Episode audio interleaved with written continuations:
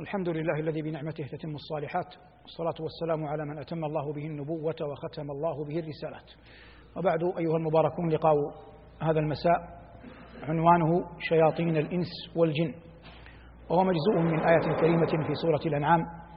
قال ربنا تبارك اسمه وجل ثناؤه وكذلك جعلنا لكل نبي عدوا من المجر وكذلك جعلنا لكل نبي عدوا شياطين الإنس والجن يوحي بعضهم إلى بعض زخرف القول غرورا. ولو شاء ربك ما فعلوه فذرهم وما يفترون.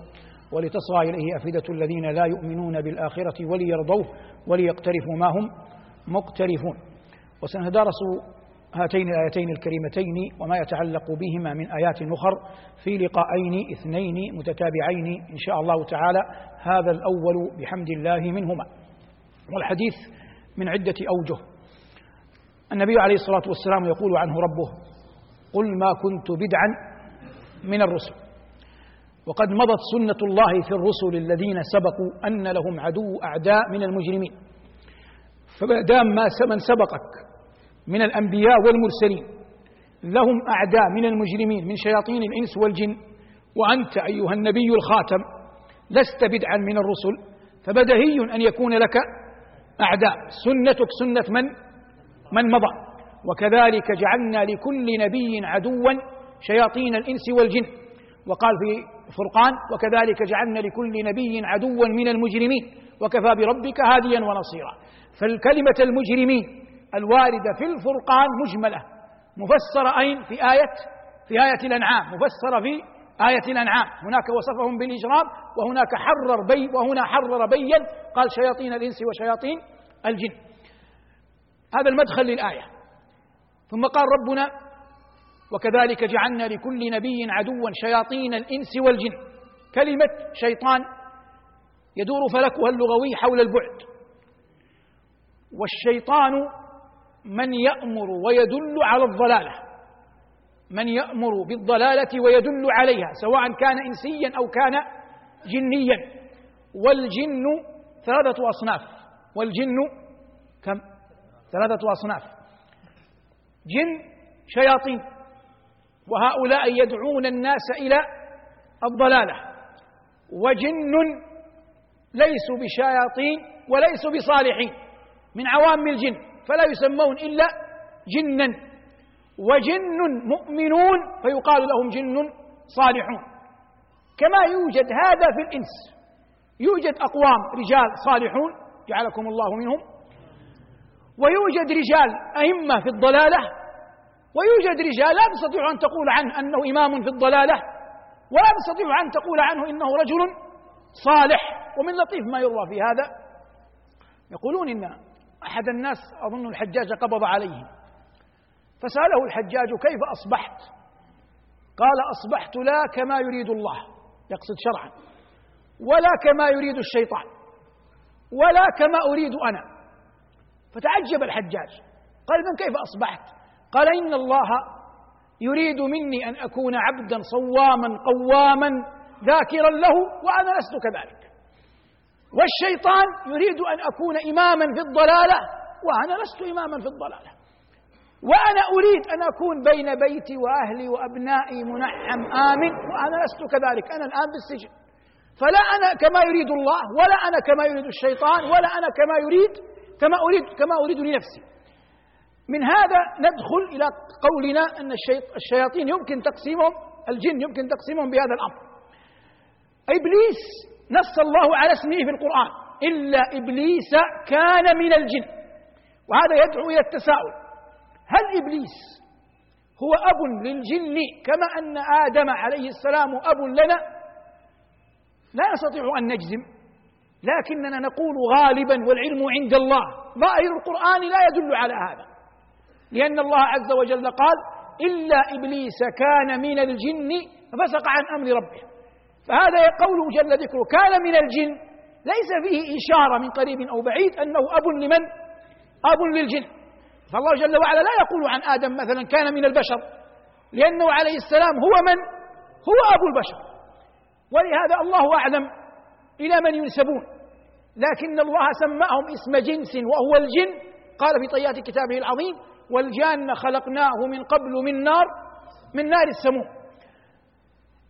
إبليس هو الذي جرى بينه وبين رب العزة الحوار لما خلق آدم.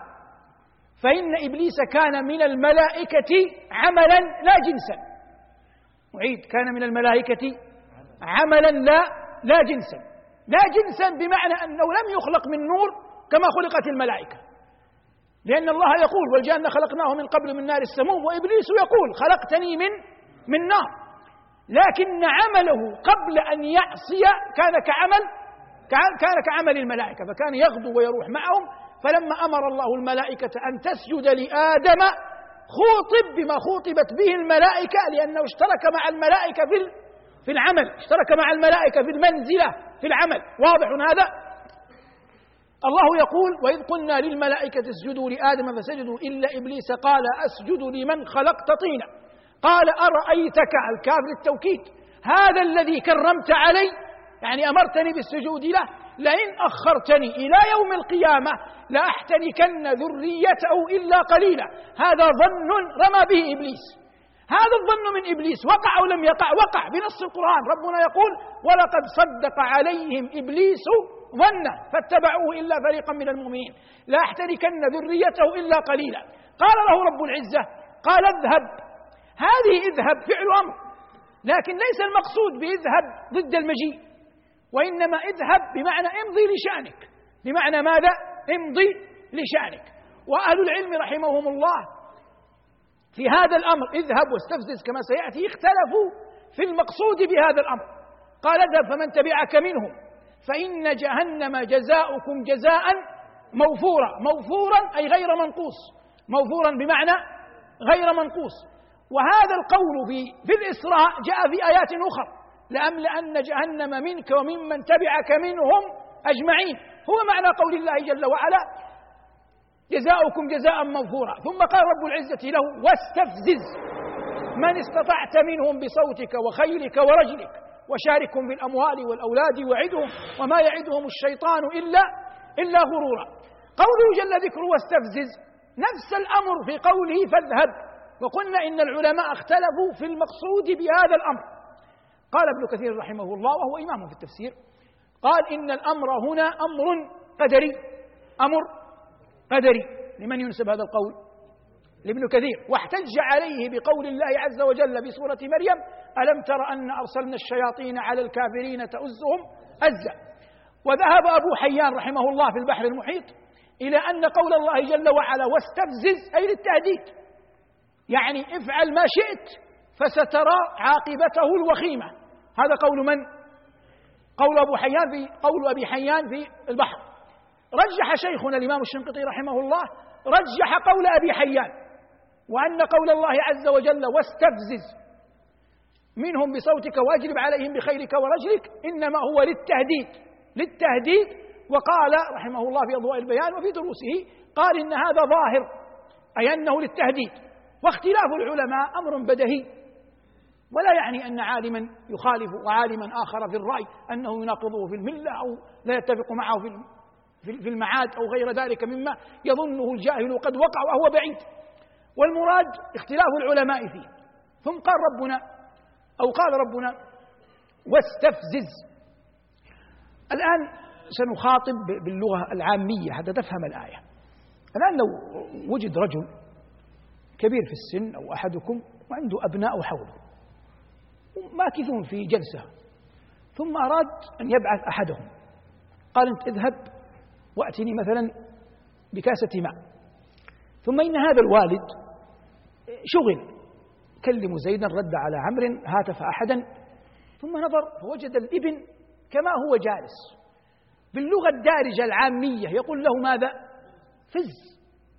فز يعني قم. فز مفردها اللغوي تعني الخفة. تعني تعني ماذا؟ الخفة. تقول العرب رجل فز بمعنى خفيف. بمعنى ماذا؟ خفيف. فيصبح معنى قول الله عز وجل واستفزز استخفهم. ما معنى واستفزز؟ يعني استخفهم. نظير قول الله عز وجل عن فرعون لما ضع قومه قال فاستخف قومه فأطاعوه. وجدهم خفاف العقول فأطاعوه. واضح هذا؟ لغة العرب بها نزل القرآن. فإذا جاء أحد يفسر ثم استشهد على قوله بكلام العرب خاصة إذا تكلم بكلام العرب في من مضى أي قبل نزول قبل نزول القرآن. يصح الاستشهاد بعد نزول القرآن إلى عام 120 لكن قبل ذلك يكون تكون يكون الاستشهاد أقوى. زهير بن أبي سلمى أحد شعراء المعلقات وأظنه مر معنا إجمالا في دروس سابقة. يقول في بيت شعر له يأتي على هذه المفردة يقول كما استغاث بسيء فز غيطلة خاف المنون خاف العيون ولم ينظر به الحشك ماذا قال؟ قال كما استغاث بسيء فز غيطلة خاف العيون ولم ينظر به الحشك الآن نفسر معنى قول زهير زهير يقول يتكلم عن شخص خفيف قال كما استغاث بسيء السؤال ما هو إيش؟ ما هو السيء؟ قبل أن تعرف السي تعرف الغيطرة. الغيطرة البقرة الوحشية. البقرة الوحشية. فز الغيطرة ابن من؟ ابن البقرة. يرضع منها. الأخلاف التي هي ضرع البقر يأتي عليه لبن خارجي. ويأتي لبن در داخل داخل الضرع. واضح؟ يأتي لبن داخل الضرع. ويأتي لبن موجود حول حلمة الرضاعة حول, حول, حلمة الضرع.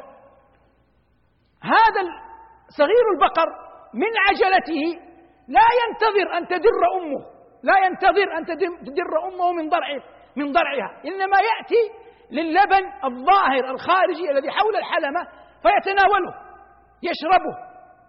وتعرف أنت الطريقة. هذا زهير يقول كما استغاث بسيء أي باللبن الخارجي فز غيطلة ابن البقر خاف العيون يعني مستعجل ولم ينظر يعني لم ينتظر به الحشك. الحشك هي بالسكون لكن زهير اضطر إلى أن يفتحها للضرورة الشعرية. كما استغاث بسيء فز غيطلة خاف العيون ولم ينظر به الحشك يعني لم ينتظر من أمه أن تدر لخفته لعجلته.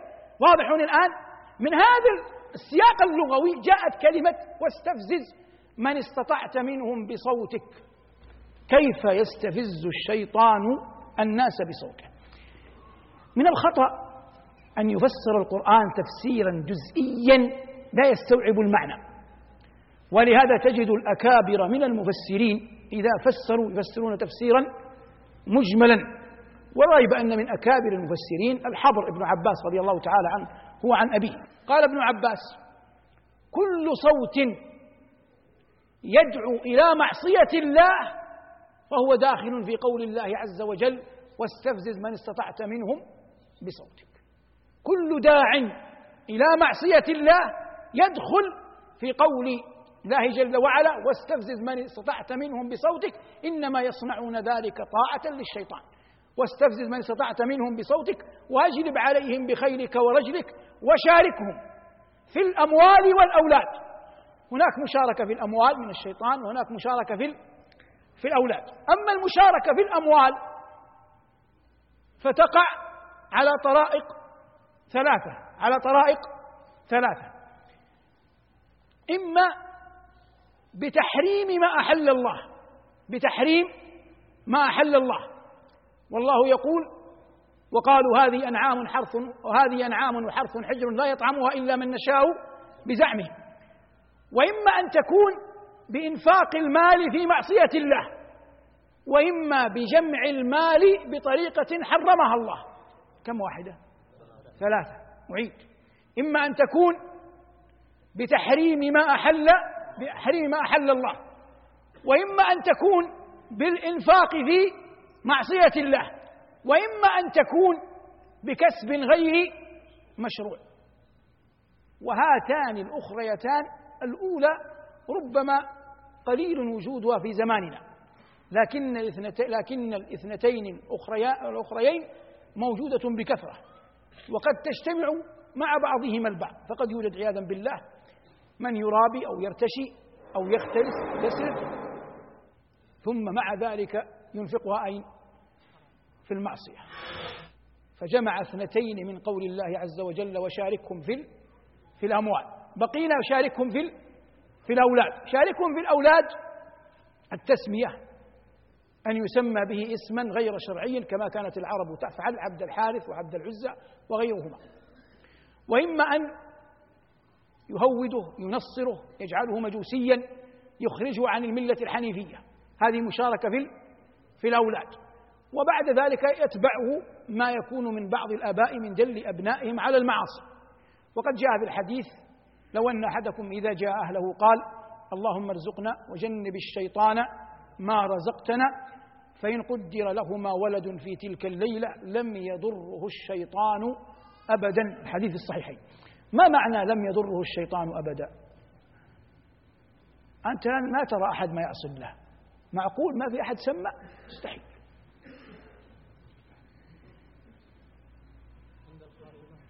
لا يموت على الكفر.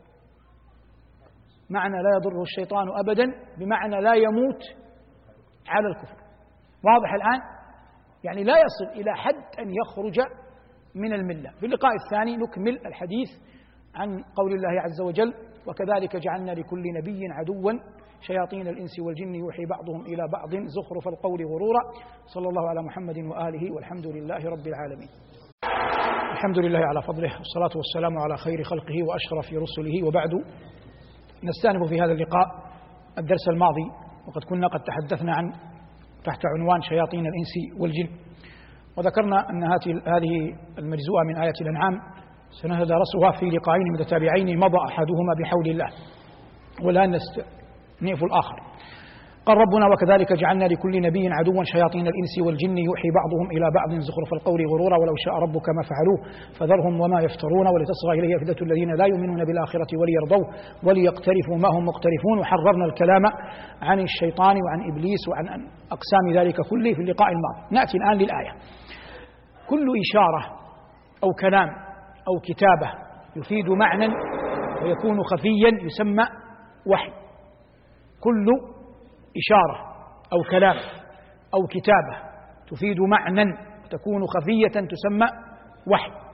فأوحى إليهم أن سبحوا بكرة وعشية أي أشار إليهم. ربنا يقول هنا يوحي بعضهم إلى بعض زخرف القول غرورا. كلاما مموها مزينا يلقيه شياطين الجن على شياطين الإنس ويتفقان في إضلال بني في إضلال بني آدم. يقول ربنا جل وعلا يوحي بعضهم إلى بعض زخرف القول غرورا. ثم جاءت جملة معترضة. قال رب العزة ولو شاء ربك ما فعلوه. فهذا يدل على أن الأمور كلها بقدر من؟ بقدر الله. ومما شاع في زماننا أن البعض من الفضلاء في الفتيان والفتيات خاصة ربما يطلع على مواقع أو على كتب أو على نشرات يعرف أصحابها بقدرات بيانية فيفتن القارئ لهما رجلا كان أو امرأة شابا أو شابة ثم لا يلبث أن يحاكيهم ويقلدهم فقد يقع في الكفر أو في الإلحاد أو في الفجور أو في العلمنة المحرمة من غير أن يشعر. فهؤلاء لا ينبغي التعجل في الحكم عليهم. وكن على يقين أنه لا يوالي الشيطان مؤمن. لا يوالي الشيطان مؤمن.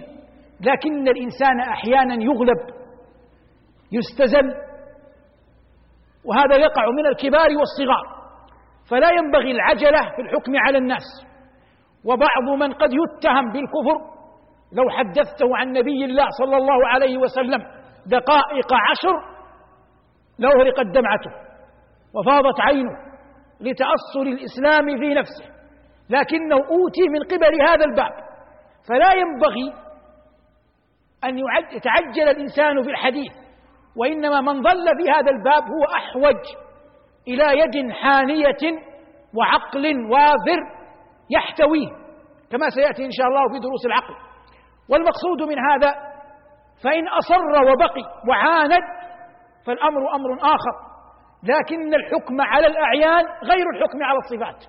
الحكم على الأعيان ليست قضيتي ولا قضيتك ولا مسؤوليتي ولا مسؤوليتك. هذه مسؤولية ولي الأمر وقد نصب لها محاكم شرعية. وأما حديث العلماء حديث الوعاظ حديث المذكرين حديث المتحدثين يتكلم عن الأوصاف. لا يتكلم عن إقامة شيء على أحد بعينه. فأنت تجلس بعد صلاة الفجر بعد صلاة العصر تحدث الناس وتقول أن القاتل يقتل وأنت على حق. ربنا يقول ولكم في القصاص حياة. لكن لا أنت تملك ولا من يشهد درسك أن يقيم القصاص على أحد ولا أن يحكم على أحد أنه قاتل عمدا فيقتله.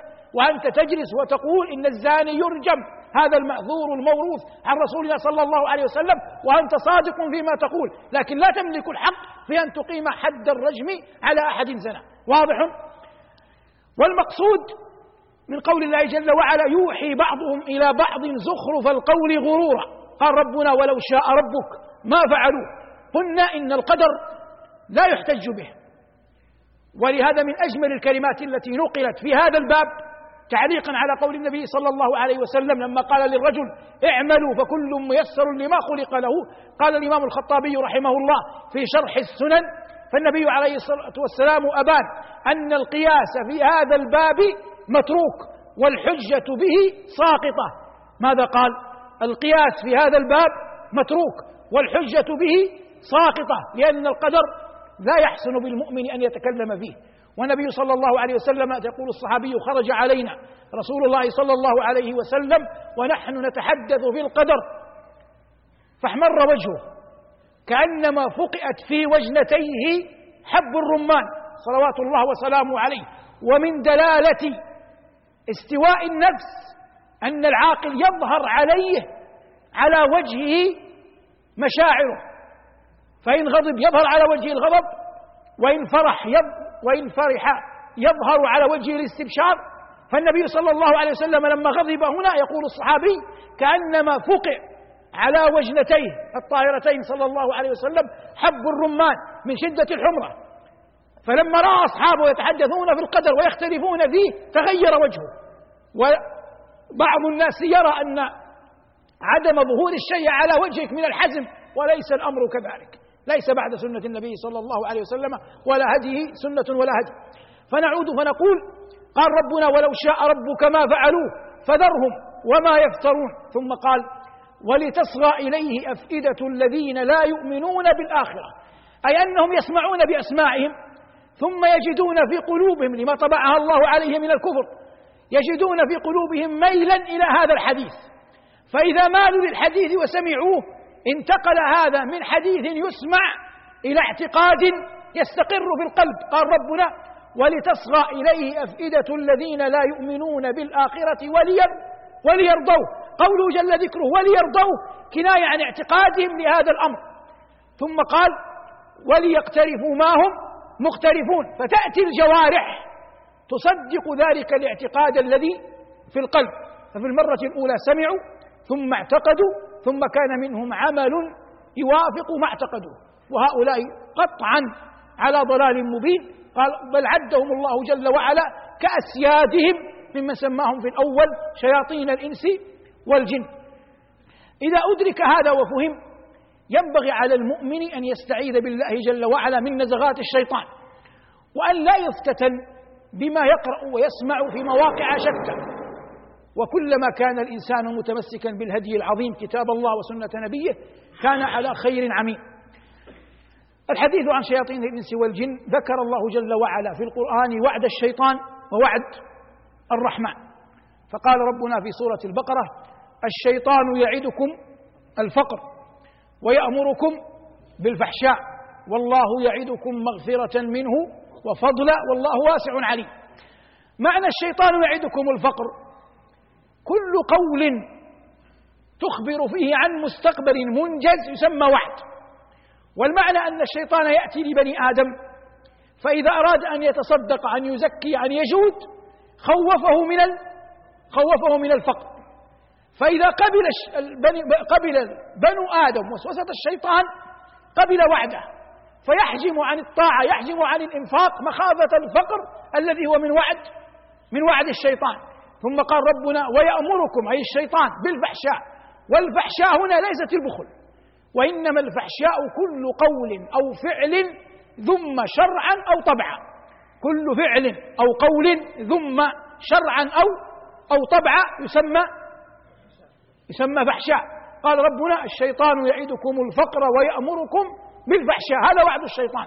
ومهما بلغ فإن الله يقول عن الشيطان وعن كيده إن كيد الشيطان كان ضعيفا.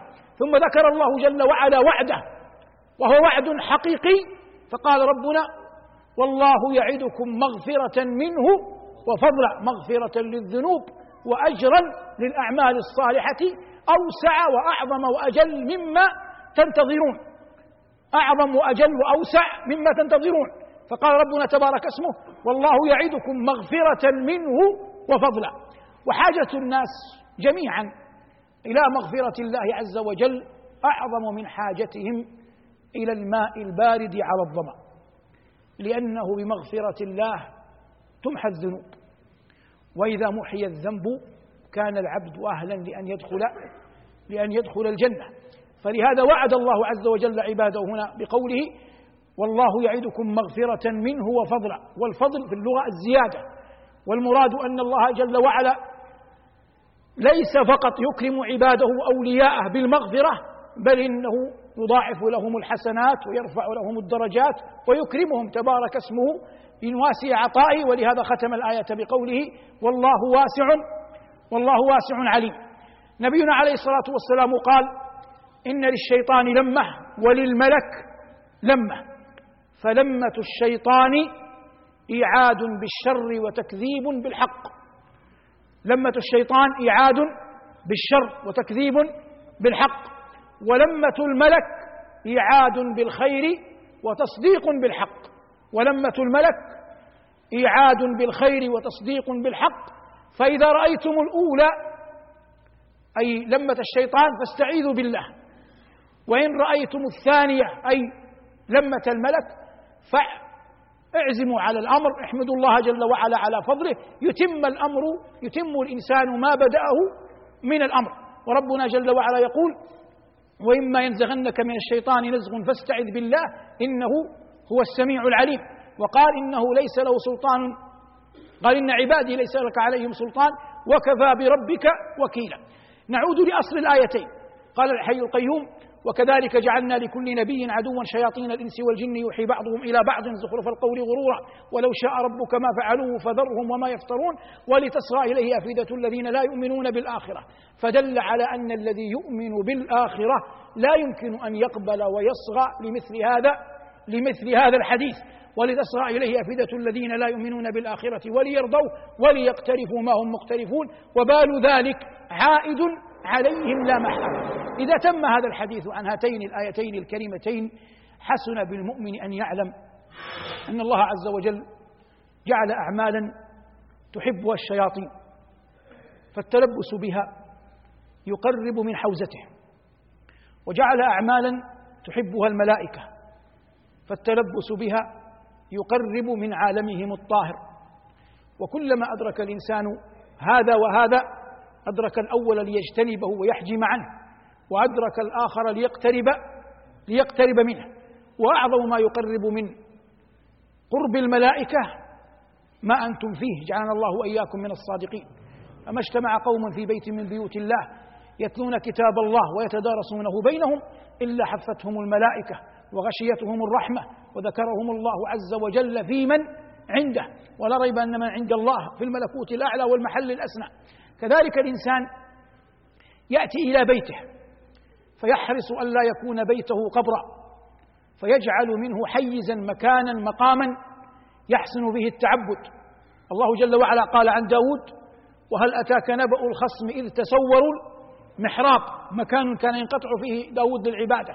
وقال الله جل وعلا عن الصديقة مريم كلما دخل عليها زكريا المحراب مكان في البيت تنقطع فيه للعبادة. وقال الله جل وعلا عن زكريا فنادته الملائكة وهو قائم يصلي في المحراب مكان في بيته كان منقطعا فيه للعبادة. فيجعل الإنسان في بيته موطنا ينقطع فيه للعبادة. ومن الصعب جدا أن يقال في عالمنا هذا كلمة من الصعب ليس معناه أن تحث يعني لابد تفهم العبارة. من الصعب جدا أن يطالب الناس في زماننا هذا بألا يكون في بيتهم تلفاز.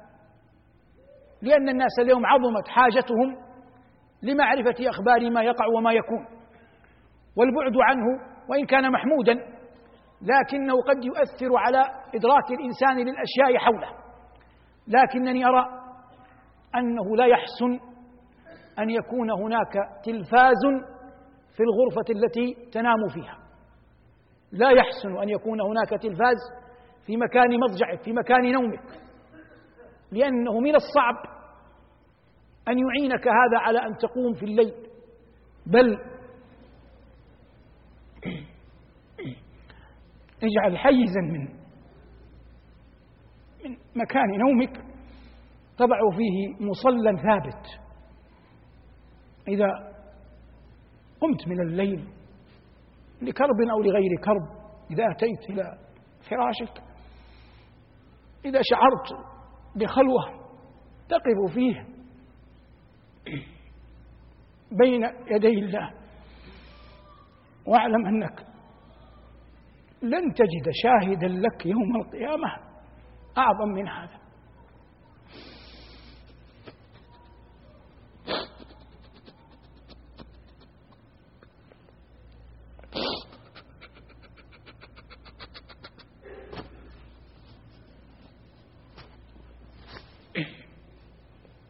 الله يقول وجيء بالنبيين والشهداء. أعقل الناس من جعل له شهداء كثيرين يشهدون له يوم القيامة. ولا يكون هذا من الناس لأن هذا قد يخشى عليه كثيرا من الرياء إن لم يقع فيه. لكن الشهود أرض صليت عليها فقير لا يعرفك. وضعت في يده شيئا من الصدقة. أمثال ذلك مما لا يخفى من بعض الطاعات ومواطنها وأماكنها.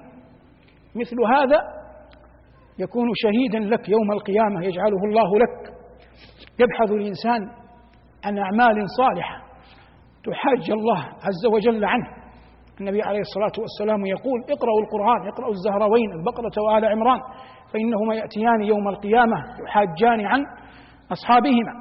فيأتي الإنسان أعمالا دل الشرع على أنها تحاج تحاج الله جل وعلا عن العبد يوم القيامة.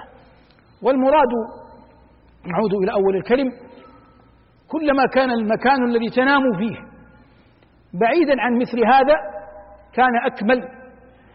حتى من يرى من الناس جواز أن يكون هناك صورا في البيت لا تعظم على قول بعض المتأخرين من المعاصرين لكن حتى لو قلنا بالجواز فلا يحسن أن يكون هذا في مكان نومك فإن الروح تصعد إلى الله في منامها.